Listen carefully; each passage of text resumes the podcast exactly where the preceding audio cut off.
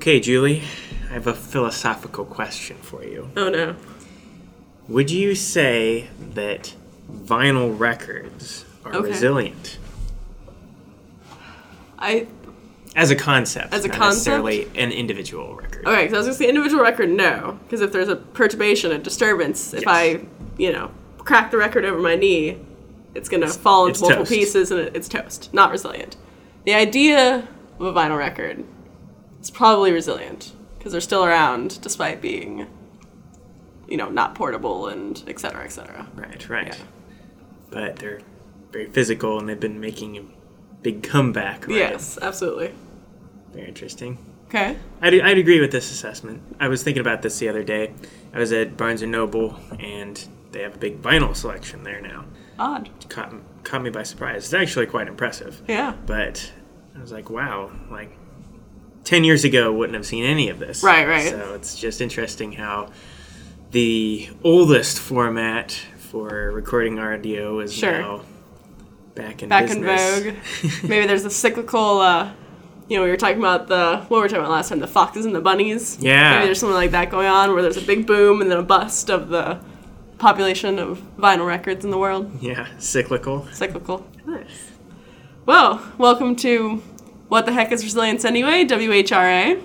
I'm Julie. I'm Connor. And we are back with our second topic episode. What are we talking about this week, Connor? Well, I'm so glad you asked. Oh, yes. We're talking about alternative stable states. Maybe some regime shifts in there, too. Maybe throw some regime shifts in there for good measure. Yeah. This is I like this topic because it's straightforward. Resilience gets a little... It's very abstract. Alternative stable states is we've got physical evidence, makes sense, we've got some concrete examples. I think this is maybe this will be a brief episode, maybe we'll talk about it forever, but I think this makes sense. I think it makes sense, too. Awesome. I think that it's a very good grounded concept to dip your toe into. Right, a good for an early resilience understanding. So if last week's episode had you confused or scared off, then you're probably not listening to this podcast. Maybe you're not, but if you are, congrats on coming back and trying again, and this should be a little more palatable. Just to rehash who we are, I'm Julie. I'm a master's student at the University of Nebraska-Lincoln in Natural Resource Sciences and Applied Ecology. I'm Connor. I'm a PhD student, also at the School of Natural Resources, working on my PhD doing law and ecology. Nice. So the roadmap for this episode. I'm going to do a concept introduction, just give you some of the vocab and their definitions so we can talk about alternative stable states. Connor's going to give us the foundational paper, sort of like an old classic paper, maybe one of the early ones that mentions the idea, of one of the, kind of the 1973 paper we did last time, somewhere around that time. That era of ecology. I'm going to give a modern paper from 2017 that just sort of, shows us where we're going, maybe some future research interests, just sort of where the field's at now. And then we're both going to do our favorite section. Resilience in the News, where we see if we can find in popular press something that even either explicitly mentions alternative stable states or doesn't, but where we see it in our day-to-day lives or, at least media intake. So I guess I'll get started here with defining alternative stable states and regime shifts. Alternative stable states is basically just ecosystems, nations, civilizations, whatever you have it, change. Sure. And might be kind of a gradual change, little by little, incremental. Or sometimes there might be catastrophic, massive changes that seem to happen all at once, kind of out of nowhere. And so something that we talked about last time, I know a little bit, is the ball and cup model, if you remember this, where if you have a ball, and that's the state of, we'll talk about ecosystems for now. That's the state of your ecosystem. That's, the composition of trees and animals and plants and things that are going on right now. All the species in the system. All the species, all the abiotic stuff, too. Yeah, rocks and soil. Sand and soil and all that good things. The cup, in this analogy, is sort of the basin in which that ball sits. So picture you have two cups sitting right next to each other. The ball's in one, down there at the bottom, not really going anywhere. If you shake the cup a little bit, it's probably going to stay in the bottom.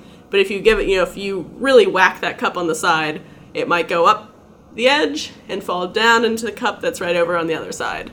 And that represents an ecosystem changing from one stable state, the bottom of that cup, over a threshold or a tipping point, that's sort of the lip of the two cups, and falling into another, going down to back to the bottom of a cup, which represents a different state. Sure.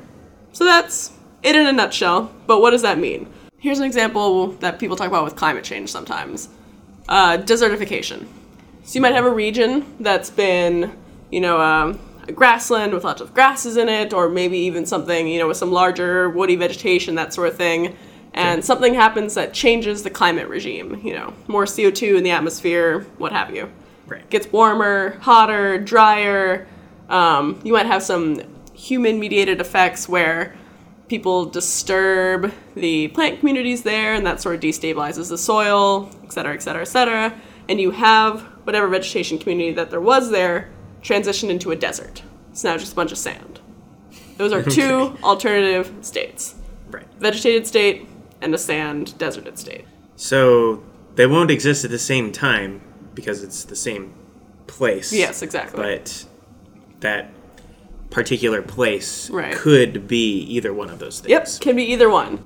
Let me just give a few definitions, then I'll give another example. Like we said, alternative stable states is just two or more. They don't have to be just two. Possible configurations of an ecosystem. Possible, you're probably going to look at it and probably going to look a certain way. It's a forest, or it's a grassland, or it's a desert, or it's, what have you. Threshold, like we said, is that tipping point between cups. Regime shift is the actual action of that ball switching cups, the state of the system changing. And then you have something called hysteresis, which I wanted to define because it gets to what you were saying a little bit, where the same system can be in two configurations. Oh, right. Right. I'm going to give another example now. This is one that people talk about a lot. It's kind of in the literature a lot. Kind of got some of this work with alternative stable states going with Carpenter and those sort of authors, if you're familiar with literature. Shallow lakes. So you have a pond or a lake, and it's clear. You got some vegetation at the bottom. You can look into it. It's, kind of what you think of as a lake. You see some fish swimming. It's, see the bottom, maybe it's not perfectly clear, but, it's blue water, whatever. Right. But then what's frequently happens, especially here in the Great Plains, is nutrient runoff from fertilizer from nearby farms. So that means that through rain, through, topography, this nice clear lake might get a lot of inputs of fertilizer. A lot of, nitrogen, phosphorus, what have you, whatever is. Sure. Typical fertilizer stuff. And that's your lake is going to get more and more and more of this input. And it might for a while look like pretty normal, clear lake. And then all of a sudden, you're going to have this shift, this regime shift, this ball moving from the cup of the clear lake, being pushed over that tip and into the cup of the muddy, what we called eutrophication lake. So there's some tipping point where shallow lakes, it's probably based on, amount of water and, et cetera, et cetera, et cetera. Sure, a lot of variables. It hits a limit and changes kind of all at once. So kind of striking to see. And then where hysteresis comes into play is that's this idea that once a shift like this occurs, even when you take those nutrients back out of the lake, you figure out a way to extract a bunch of the nitrogen, a bunch of the phosphorus, you put the right species in to remediate it, or you do this, that, and the other, even if you get it back to pre-tipping point levels of nutrients, it might still stay in that eutrophication state. You have to remove more of those extra nutrients than were even put in to cause that shift for you to get back to a clear state. So that hysteresis, it's kind of an idea of like you have to put more effort into changing a system back from a state transition than you did to actually get it to do that first state transition. And the result of that is a lake at the same nutrient concentration could either be in the clear state or in the cloudy eutroph state. Because think about it. Clear state, we're just going to make up numbers here for a second. We're going to pretend it's one nutrient. We're going to pretend there's no units on this number and all that sort of thing. It has 50 of a nutrient. You put in 50 of a nutrient, and that makes it shift to this other state. But then you take out 50 of the nutrient from the eutrophed one, but it still doesn't change back to that clear. but yet you're still at that starting concentration of the nutrient. So that means for that same environmental condition, it can be in two different states.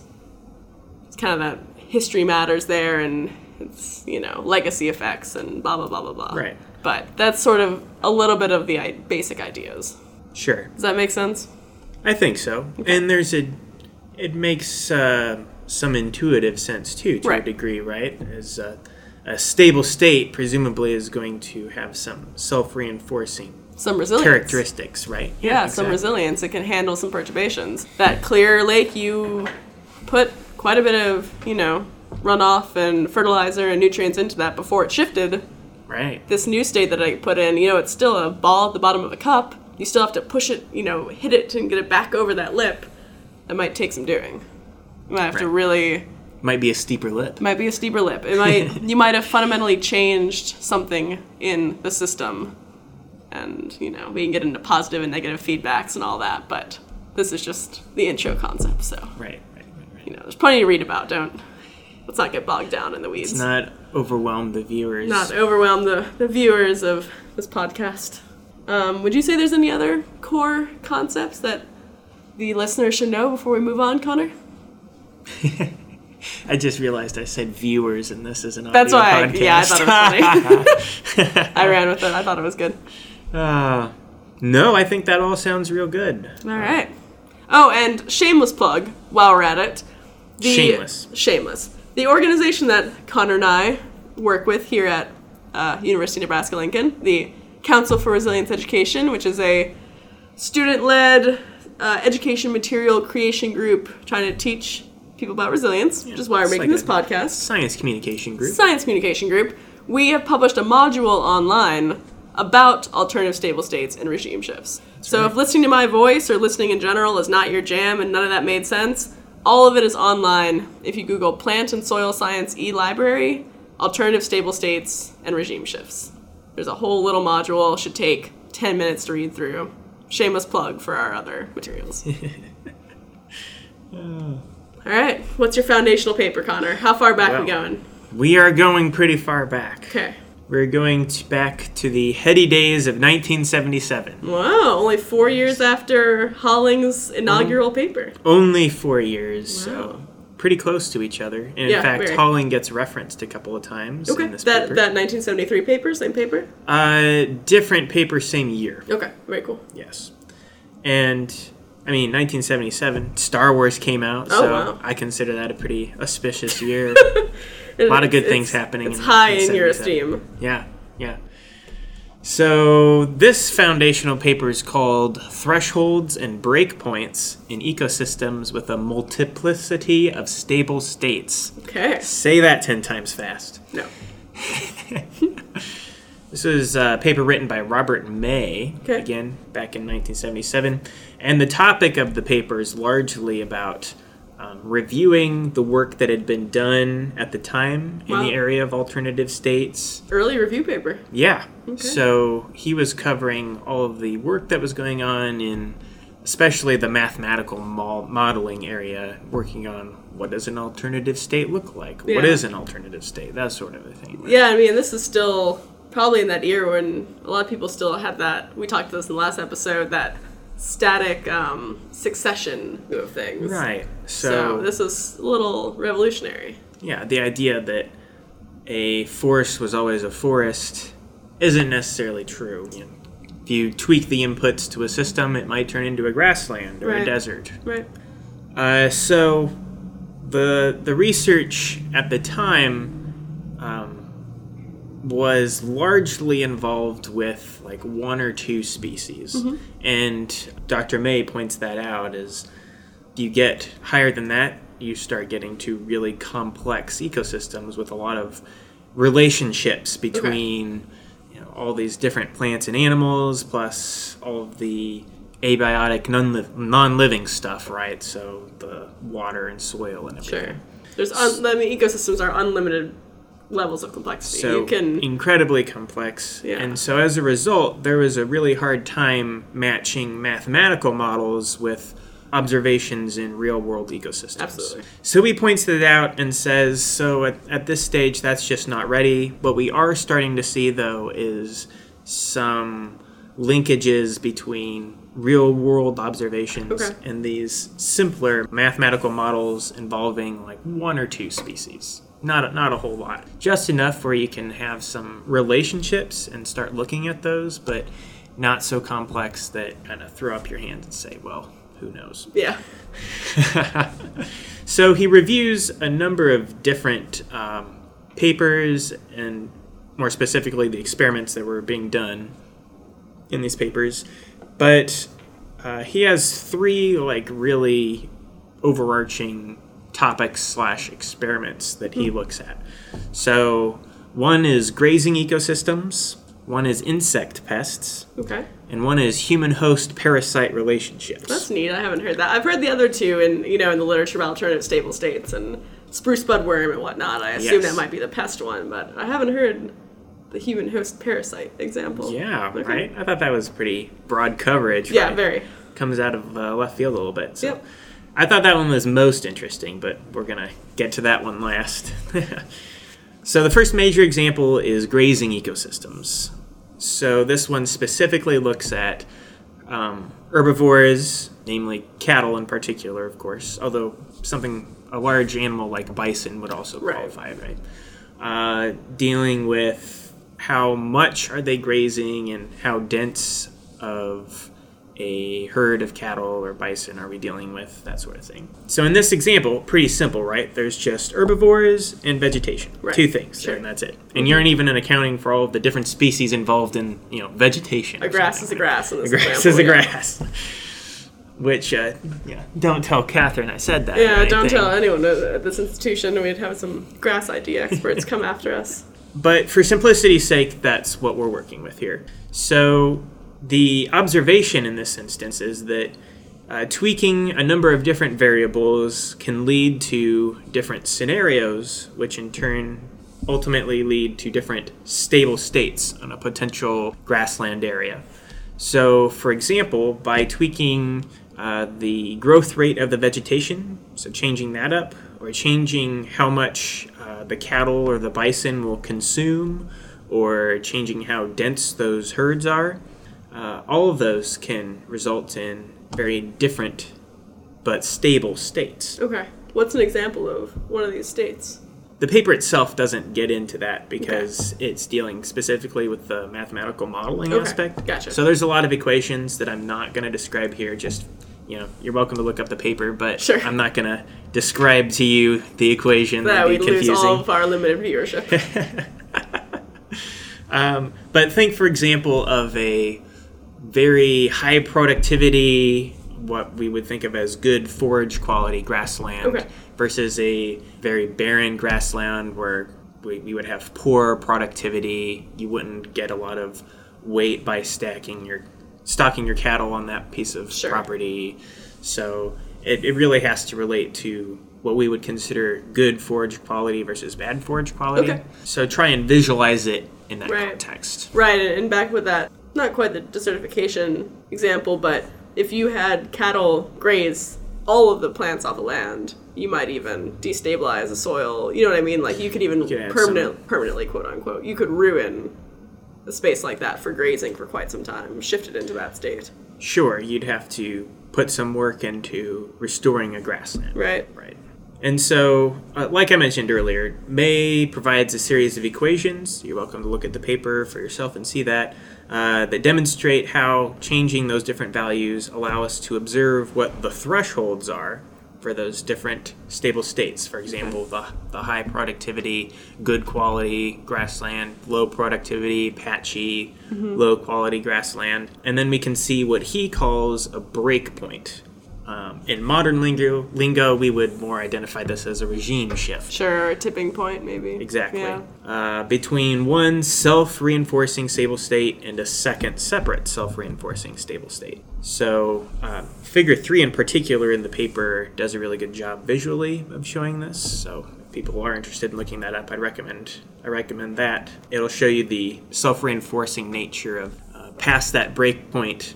One type of grassland will reinforce that state, and then the same thing if you're below the threshold. Right. So it really depends on if that break point, tipping point is met.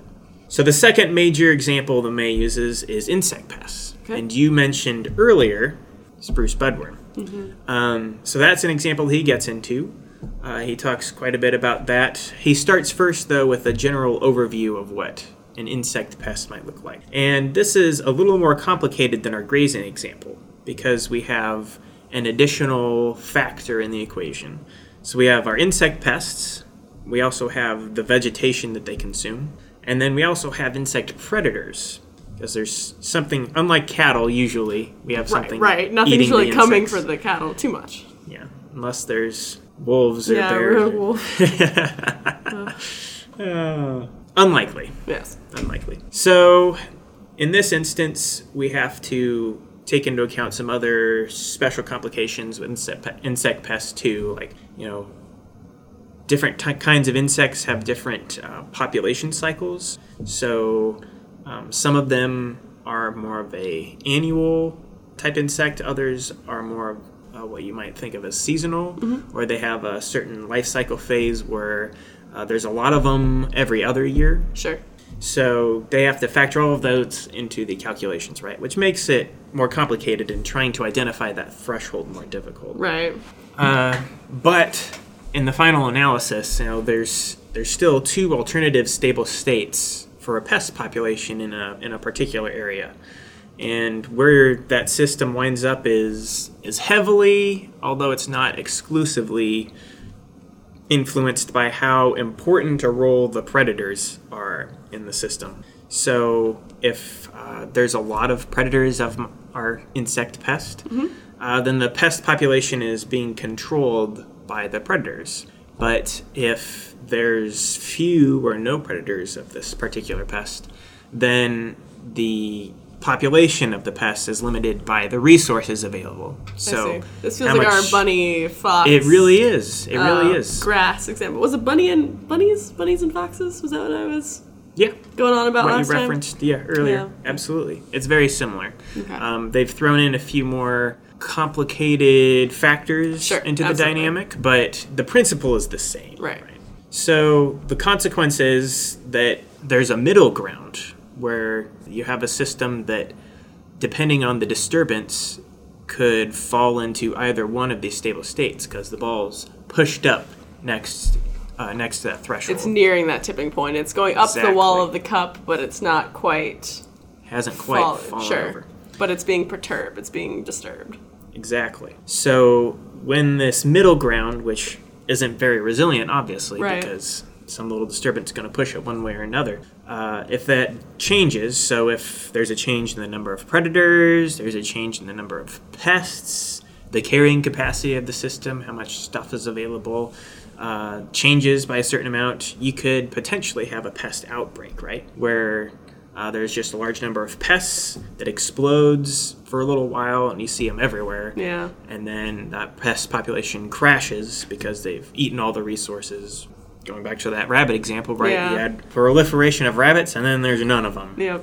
And some very happy foxes. And some very happy foxes. So if you look at this middle ground, or really these middle ground systems over time, a very long time, you'll see long intervals where there's, you know, a few pests, but not a whole lot. And then there's this huge outbreak where the population explodes, and then they eat everything in sight, the population crashes again, and the cycle begins anew. Sure. So each one of these stages, this, you know, everything's, you know, all the vegetables are eaten, plants are eaten. Good Lord. Could be vegetables. It could be vegetables. Could be here. Someone's farm is decimated. All these different sort of situations where lots of plants, but not a lot of pests, but, you know, this sort of, all of those represent different alternative stable states. Yeah. Okay. Mm-hmm. Makes sense. And then the last big example that Dr. May talks about is human host parasite systems, mm-hmm. which I thought was super interesting. So he observes that thresholds and breakpoints, what he calls breakpoints, exist in the transmission of infections. So this is especially true if there's an intermediate, what we would call a vector, right? Okay. Like a mosquito, for example, or ticks. Pick, you know, your small, little pest, something carrying something bites the human, disease. Gives the human the disease, or the parasite, perhaps. Exactly. So the author uses the spread of malaria as an example of this. So picture in your mind, you've got this one little mosquito infected with malaria, and you transport that little mosquito from its own ecosystem to a brand new ecosystem that has people and it has mosquitoes, but it doesn't have any malaria. Okay. Right? So it's this one lone mosquito. If one malaria-infected mosquito is introduced to the community, there's a possibility, right, sure, that that mosquito can bite a person mm-hmm. and infect the person, right?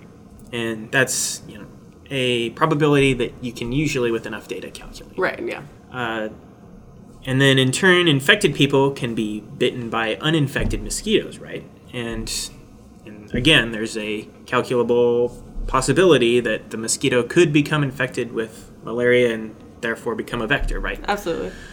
So, the crucial question, then, is can the original malaria-infected mosquito, on average, produce more than one subsequent infectious mosquito? Yeah, I... long ago, took some public health classes, and there's the terms have escaped me now, but there is diseases have like average number of people that they infect from that. So, sure, you know, a very virulent disease, it might be that for every one person who gets it, they on average infect 8 people or something like this. But sure, others could be less than one, could just be one, something like that. So it's The terms are escaping me, but no, maybe some public health-oriented listener will shoot us an email. And, sure. Yeah. Give us an update. Yep. Yeah.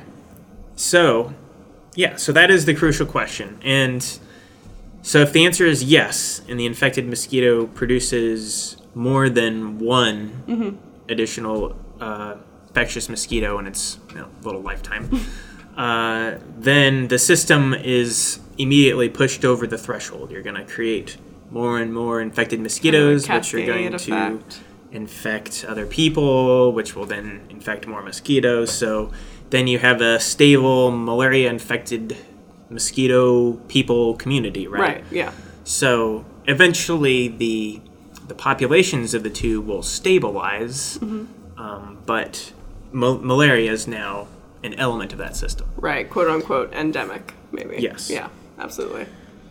On the other hand, if that original malaria-infected mosquito can't produce more than that one subsequent infected mosquito, then the pressure of the current stable state that's currently devoid of malaria is going to eliminate the introduced disease. Interesting. Essentially, you are below the threshold. You push the ball up, but you can't quite get there, so the ball is going to roll back down. There's going to be no infection of the community. Right? Yeah, and so the two stable states are sort of, present constant malaria in the community or no present constant malaria in the community. I mean, maybe you get one infection every once in a while when that one lone mosquito jumps over and infects one person, but doesn't take hold. It's not a new state. Exactly. Interesting. And obviously, this is a more theoretical model. Sure. A real-world example would be much more complicated, but I think that it's a very powerful and evocative example of teleporting that one mosquito. Right. And if essentially, you're exactly right. And it's almost binary, on or off. You're mm-hmm. either infected or you're not infected. Mm-hmm. And the existing system is going to ensure that it continues to remain that uninfected system if the mosquito's unable to breach that threshold and push the system into the new malaria-induced system. Very cool. I mean, that's a very relevant example at this point in time, what with coronavirus and all that. Yeah, I didn't think about that at the time that I was picking this paper out, but you're absolutely right. Well, and now I'm thinking that should have been one of our news articles for later.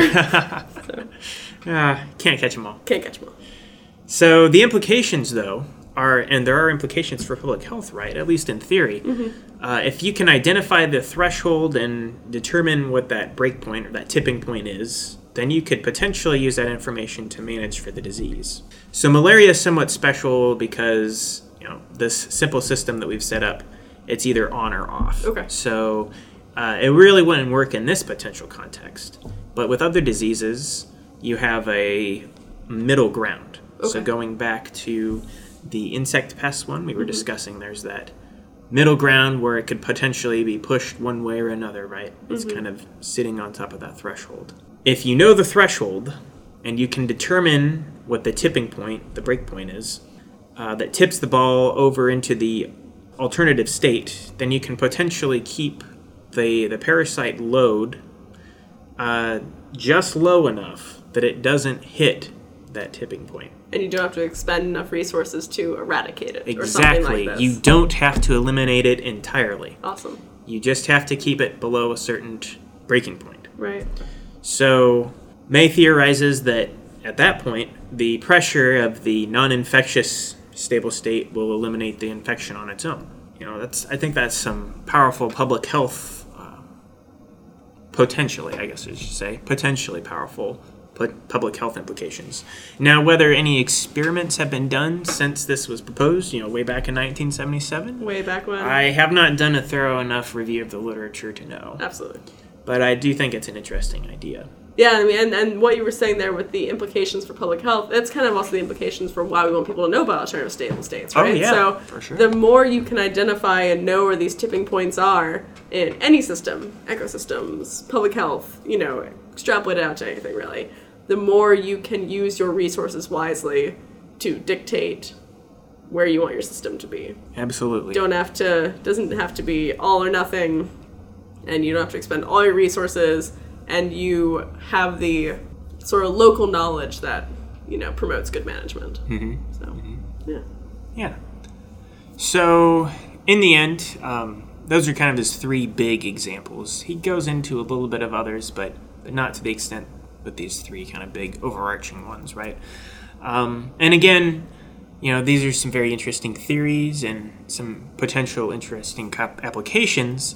But there is kind of a key weakness in this paper, which the author does acknowledge pretty much straight up. The examples are largely theoretical and based around the relationships among, you know, one or two, maybe three species at most, right?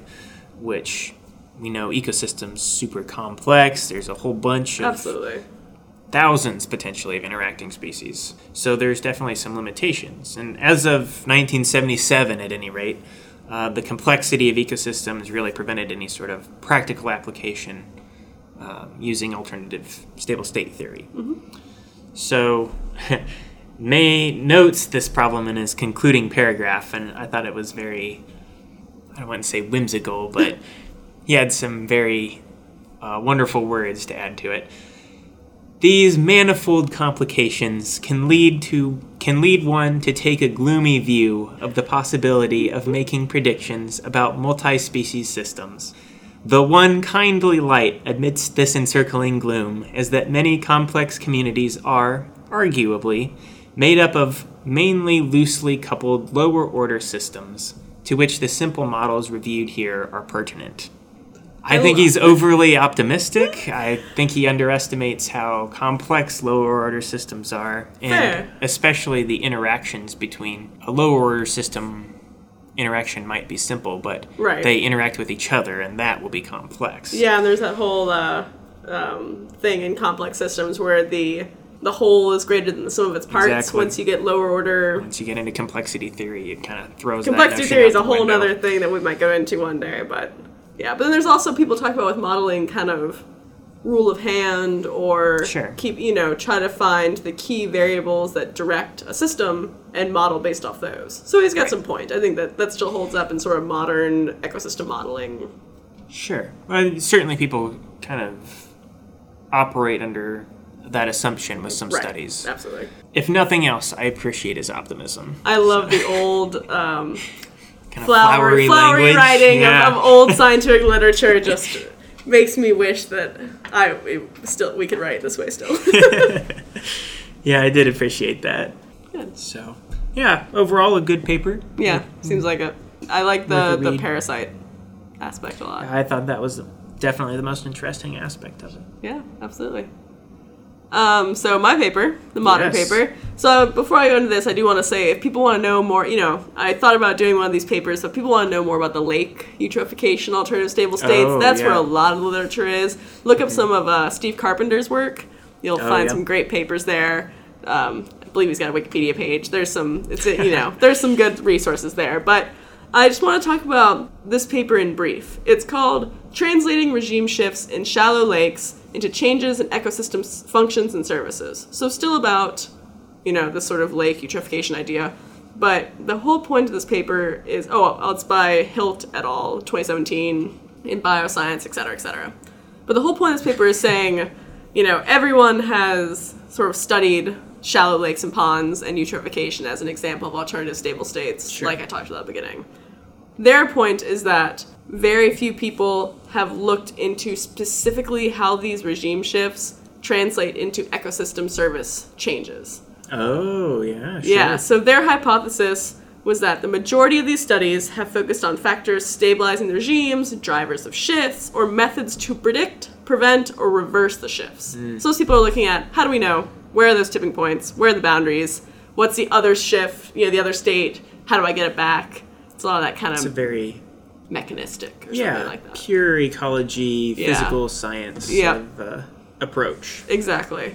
And so they found this to be true, actually. They said, as we hypothesized, most of these studies focus on the detection of regime shifts. Right. And they made the point that that's all well and good. That's great. That's, you know, a lot of where this field started. That's a lot of what we have to do. And that's a lot of how you get management implications, like we were talking about. If you know you want to keep it below a certain tipping point, but you don't have to, you know, in the example of the parasite, you don't have to eradicate the species. Right. Yeah. Great management implications and information. But they made the point that shallow lakes provide ecosystem services, including habitat for, you know, local species. They have, you know, carbon processing and all the sort of nutrient functions that come with that. There's aesthetic ecosystem services that come from clear water lakes, drinking water supply. You know, and there's a lot of stuff like swimming, boating, you know, everything that we love to do with lakes. Absolutely. So if you're not also looking at what happens when these regimes shift, we're missing part of the story. Yeah, missing a big part of the story. Exactly. So this was kind of actually another review article that seems to be where we're at today. Yeah. So what they found was that there hasn't been enough research here, basically. There's a few trends. Lower biodiversity once you've had eutrophication, potentially lower nutrient retention when you have phytoplankton dominance. That's, you know, that eutrophication. Sure. And that there's some discussion in the literature of the export of these nutrients, you know, all this fertilizer runoff, et cetera, from lake systems. You know, if there's a like a stream exiting the lake downstream into other water bodies, there's sort of that kind of cascade effect, a little bit of look into that. And there's a little bit of work basically that says the clear water systems have higher drinking water quality and swimming water quality. We could have more or less guessed that. You don't really want to swim in an algae-filled pond. Man, I don't know. You don't want to come out covered in green slime? That's how you want to cool off in these Nebraska summers? I see a thick algae pond and I'm like, jump in that puppy. Yeah. But what they did say, and this goes back to everything we love to talk about as ecologists, which is climate change, is that there's very little research that's been done on the consequences of these regime shifts, for landscape carbon cycling. So what sequesters more carbon? Clear water state or an algae-dominated state? It's an interesting question. I mean, what if we're gaining benefits from highly eutrophicated lakes through carbon sequestration? You know, this sort of thing. They do note, however, that most lakes are net carbon dioxide sources to the atmosphere. So in general, Clearwater 1 actually provides CO2 emissions. So that's kind of, that's just a brief note that I wanted to bring in, and it's, you know, not as perhaps fundamental as your paper doesn't go into as much, but it's just sort of a note that alternative stable states and the shifts between them have implications that may or may not be, you know, maybe positive, maybe negative.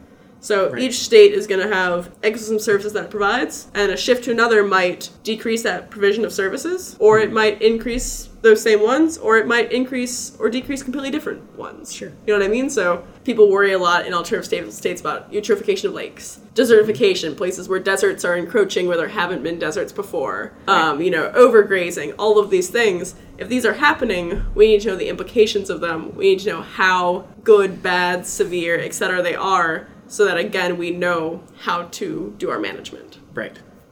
Well, and I think you're absolutely right that thus far, not a lot of research has been done on ecosystem services, which inherently includes a social aspect too. Oh, absolutely. And instead of simply quantifying some of the stuff as, well, where does an alternative stable state sit in position to another alternative stable state, or, you know, where's the tipping point, and a lot of these quantifiable technical aspects. Sure. Looking at, if I'm, you know, just somebody off the street, you know, and I hear about alternative stable states, I'm going to care much more about that social aspect, right? Talking about the swimming and the fishing and all of that stuff. So knowing that there are good alternative stable states and bad alternative stable states, I think is really important to do research on. And that the good ones will have bad attributes, and the bad ones will have good attributes. That's something that we want to make sure we keep clear with this, is that good or bad in the sense of perspective as well. Well, in a human perspective, and then also that some things might have good and bad mixed in. Like it might be good as a carbon sink, but bad for fishing or something. So depending on what you want to use that area for, might be good or bad. And then we get into all kinds of stuff that, you know, you study a little bit, law and policy, which is, maybe how do you do economic evaluation on very nebulous concepts like social ecosystem services, and then translate that into, we should have policy to protect these spaces and keep them in this alternative stable state. And then that's maybe when you need to know where that tipping point is, because you need to know what you need to do to keep it in the cup that you want that ball to be in. Right. But still, a lot there. Yeah. Yeah, so that's sort of, I think that's a nice illustration of from the old paper to the new paper. That one's basically trying to prove, and so many of the papers in this field are trying to prove that alternative stable states exist. Right. Especially back in 1977, but I still see those papers today. And I think they exist. You got Clear Lakes, you Trift Lakes. That, you know, we're not, I feel like that argument's exhausted. Maybe now we're still looking at the math like that 1977 paper, but. Right. But this illustrates now that also, okay, if this is a true fact, what do we do with that for our own benefit and for, you know, global benefit? Absolutely. 40 years later, we move the question on a bit. Hopefully. Hopefully. We'll see. Awesome. So, Connor. Awesome. Yes. Where did you see alternative stable states in the news this week? What a great question. Well, I saw it coming out of South Carolina. Oh, okay. And I'm going to preface this by saying I cheated a little bit. That's fine. And we're all about cheating. And mine is only sort of about alternative stable states. Okay. It's more about resilience umbrella. All right. We'll so let me describe this a little bit for you here. The governor of the state of South Carolina has recently proposed adding in, I quote, a chief resilience officer to the state government. Interesting. Yes. So the position, or the purpose of this position, is to work on issues of extreme weather and sea level rise. So that's where I'm plugging in my alternative stable state. I see. This alternate state of a flooded South Carolina. Of an underwater South Carolina, yes. It's an extremely alternative state. And yet one that when you look at all those maps that, you know, New York Times, everyone has made, that's like, what's your city going to look like in 40 years? And like all of Miami and everything's underwater. Yeah, exactly. So not an unrealistic one. So their position, at least in theory, will be to work on these issues and how South Carolina can cope.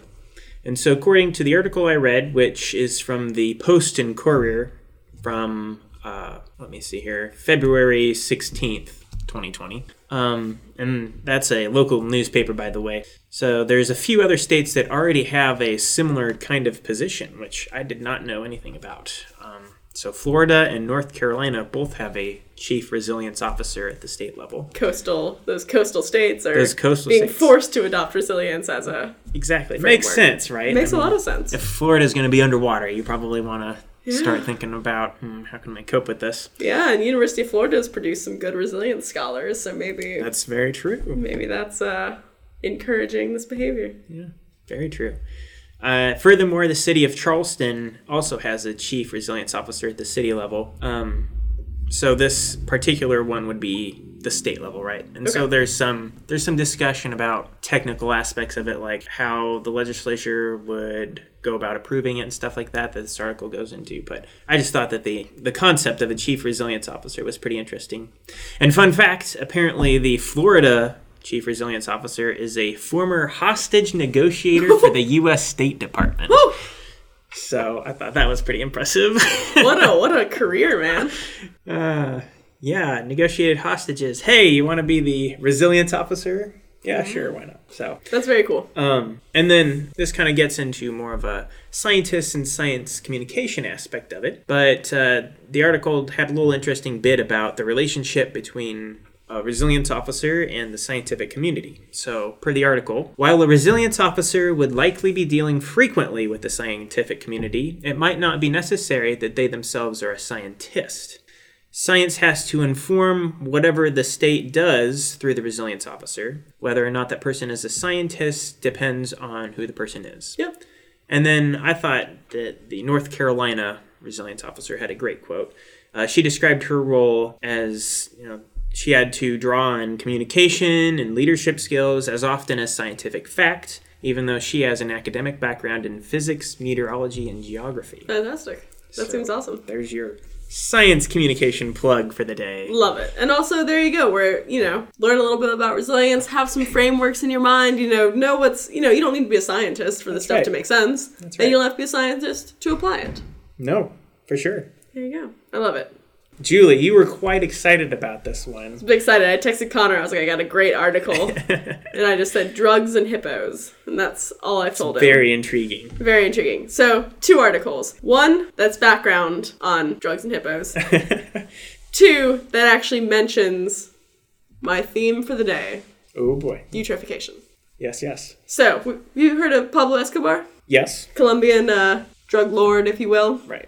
So he had a 74-acre compound, castle kind of thing, his paradise in central Colombia. And one thing that, this article I love this article from Los Angeles Times. If you want to know about this, go read the Los Angeles Times, Chasing Colombia's Cocaine Hippos. The language in it is just the funniest article I've read. But so, it says he had man-made lakes, life-size dinosaur statues, a fleet of collectible cars, and a zoo filled with elephants, rhinos, giraffes, and hippos. Okay. Yeah. Enter the hippo. Enter the hippo. They are described as nature's prima donnas, requiring careful handling. And when the Colombian National Police killed Escobar in 1993... zoos and private collectors came and took all his giraffes and all his elephants and all his, tropical birds and all this, but they all left the hippos because they are too unwieldy, too dangerous to move.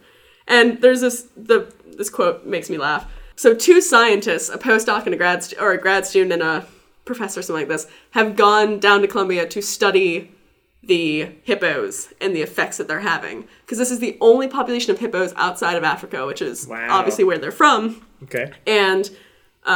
is this like a sustainable population? Yes. Wow. So he, I believe, had 4 is what he brought there. There are now 65. Whoa. No, sorry. There were 65 when they were studied in 2017. And the professor who is studying this estimates that there are now between 80 and 100. Yikes. In Colombia. So there's a sustained population of hippos, which are much larger than any other. I think they said the other largest animal around there right now is like a tapir. So like nothing of the size of a hippo. Right. And there hasn't been since, I think they, said 30 back. 30 million years ago?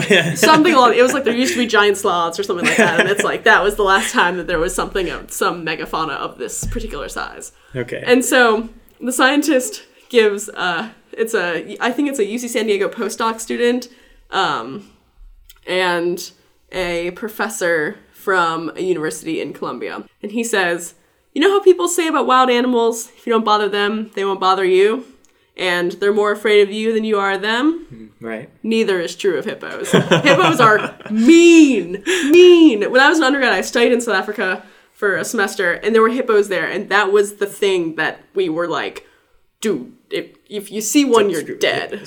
They are the most dangerous animal on the continent of Africa. They are mean and they are insane. And this article is just so funny because it goes into how hippos have been adopted as like a cute and cuddly symbol in like, certain parts of the world where it says, I love this article. Plush hippo toys are found in the cribs of modern-day infants, while 4,000-year-old ceramic hippo figurines from Egyptian tombs are displayed in the Louvre. There are songs, I Want a Hippopotamus for Christmas, which I've never heard before, children's books, and cartoons. You've heard of that song? Yeah. I've never heard that in my entire life. And just goes on, everything about hippos. Amazing. That's hilarious. Okay, and then this article sort of goes into a little bit of what I want to talk about in the other article, but it says, nocturnal by nature, the Colombian hippos eat large quantities of grass, grazing all night and every night. They only eat on land. They come into the water and crap all day. Whoa. So that's my pivot point for this other article that's in Smithsonian Magazine under their Smart News section. Okay. It's titled, Pablo Escobar's Pooping Hippos Are Polluting Colombia's Lakes. Oh, jeez. I think you can see where we're going. Basically, hippos are causing the regime shift of clear Colombian lakes into a eutroph state purely from the amount that they're pooping. Oh, my gosh. Yes. And I found this and I was like... Nobody anticipated. I was like, this is the greatest current event article I could have possibly found for this podcast, and nothing will ever surpass it. So, yeah. Let's just quit this podcast Quit this podcast right now. I have peaked. They have hippos at the Omaha Zoo. They seem fairly cuddly. Hippos terrify me. I lived in very close proximity for them for a bit, and I was very much warned against ever coming face to face with one. And they're fast. They can run 25 miles per hour on land. Wow, that's way faster than I would have expected. Yeah, they are not to mess around with. And they're real mean. So it says, in their native African habitat, hippos' prolific bathroom behavior can be beneficial, transporting nutrients like silicon from land into water. But in Colombia, where the animals are now invasive, the environment is wetter and water levels less seasonably variable, so you don't have such like transient pools, this sort of thing. Basically, there was a 2-year study that this guy from a university in Colombia, his last name was Shuren, they published in the journal Ecology. Okay. And so they sampled water from 14 lakes and found that, they looked at water quality, oxygen, stable isotope signatures, et cetera, et cetera, et cetera. And what they found was that cyanobacteria, also known as blue-green algae, right? What we talked about earlier, is more prevalent in hippo-filled lakes, likely because the nutrients and mass quantities of hippo poop fertilize bacteria. Oh, God. And he says, this is where it comes in, Shuren says, this can be disconcerting because it leads to problems like eutrophication or excess algae production that can lead to harmful algal blooms similar to red tides, which people might have read about in the news, down in the sort of Georgia, Florida coast, Alabama, Mississippi coast kind of area. So there you have it. Hippos. This is kind of like your mosquito thing. You just put 1, 2, 3, 4... mosquitoes, 1, 2, 3, 4 hippos, and all of a sudden you've got a whole new state. Different regime. Different regime, very different animal. Oh my gosh. Yeah, so that's what I found, and I thought that was kind of amazing. And this is, this just came out in the past 10 days, both these articles. I don't know, I think that article by Shuren must have just been... Let me give the names of the scientist that worked on this paper, which I believe is in Ecology. It is a guy by the name of Shuren from UC San Diego, and a postdoctoral student, also from the UC San Diego, whose name is Natalie T. Jones. So you can give them credit for this amazing work that I love very much. Today I learned. Hippos cause red tide. Hippos are wreaking havoc in Colombia. And some of these articles were like, the people that live around there are just like, there's hippos now. They haven't run into any problems with them yet. They're just like, they're over there and we don't go in the water. So... fair enough. Now I'm waiting for the giant anacondas to show up and start swallowing the hippos. Yeah, well, isn't that's a problem in Florida now, right? That people kept... well, the Burmese pythons. That's what it is. They kept them as pets, and now they're an invasive, endemic species in Florida. Yeah. I was thinking of the B-movie anaconda. I see. Taking a trip through Amazon, wind up fighting a giant snake. Yeah. And a hippo. There you go. That sounds like a sci-fi B-movie. Yeah, it does. Anaconda versus hippo. Yeah, someone had no local knowledge of what animals are actually in the Amazon or in, Colombia, the sort of region. Then you're like, nope, there are actually hippos now. We did that. Yeah, so that's my In the News. Excellent. So what's on the agenda for our next episode, Connor? What do our listeners have to look forward to? Well, Julie, we have a special treat for them. Yes, we have an interview with Dr. Elena Bennett. of McGill McGill University in Canada. Up in Canada. She was here at the University of Nebraska to give a lecture. Mm-hmm. So we took the opportunity to sit down with her and chit-chat about the stuff she's doing, how it relates to resilience, some of her thoughts on resilience theory. If you enjoyed our ecosystem service talk, she is big in the world of ecosystem services. Mm-hmm. So come hear her. She is a resilience theory expert. Oh, absolutely. Very well versed. Yeah, so that to look forward to, and thank you guys for tuning in to What the Heck is Resilience Anyway? WHRA. All right. Take care. See you next week.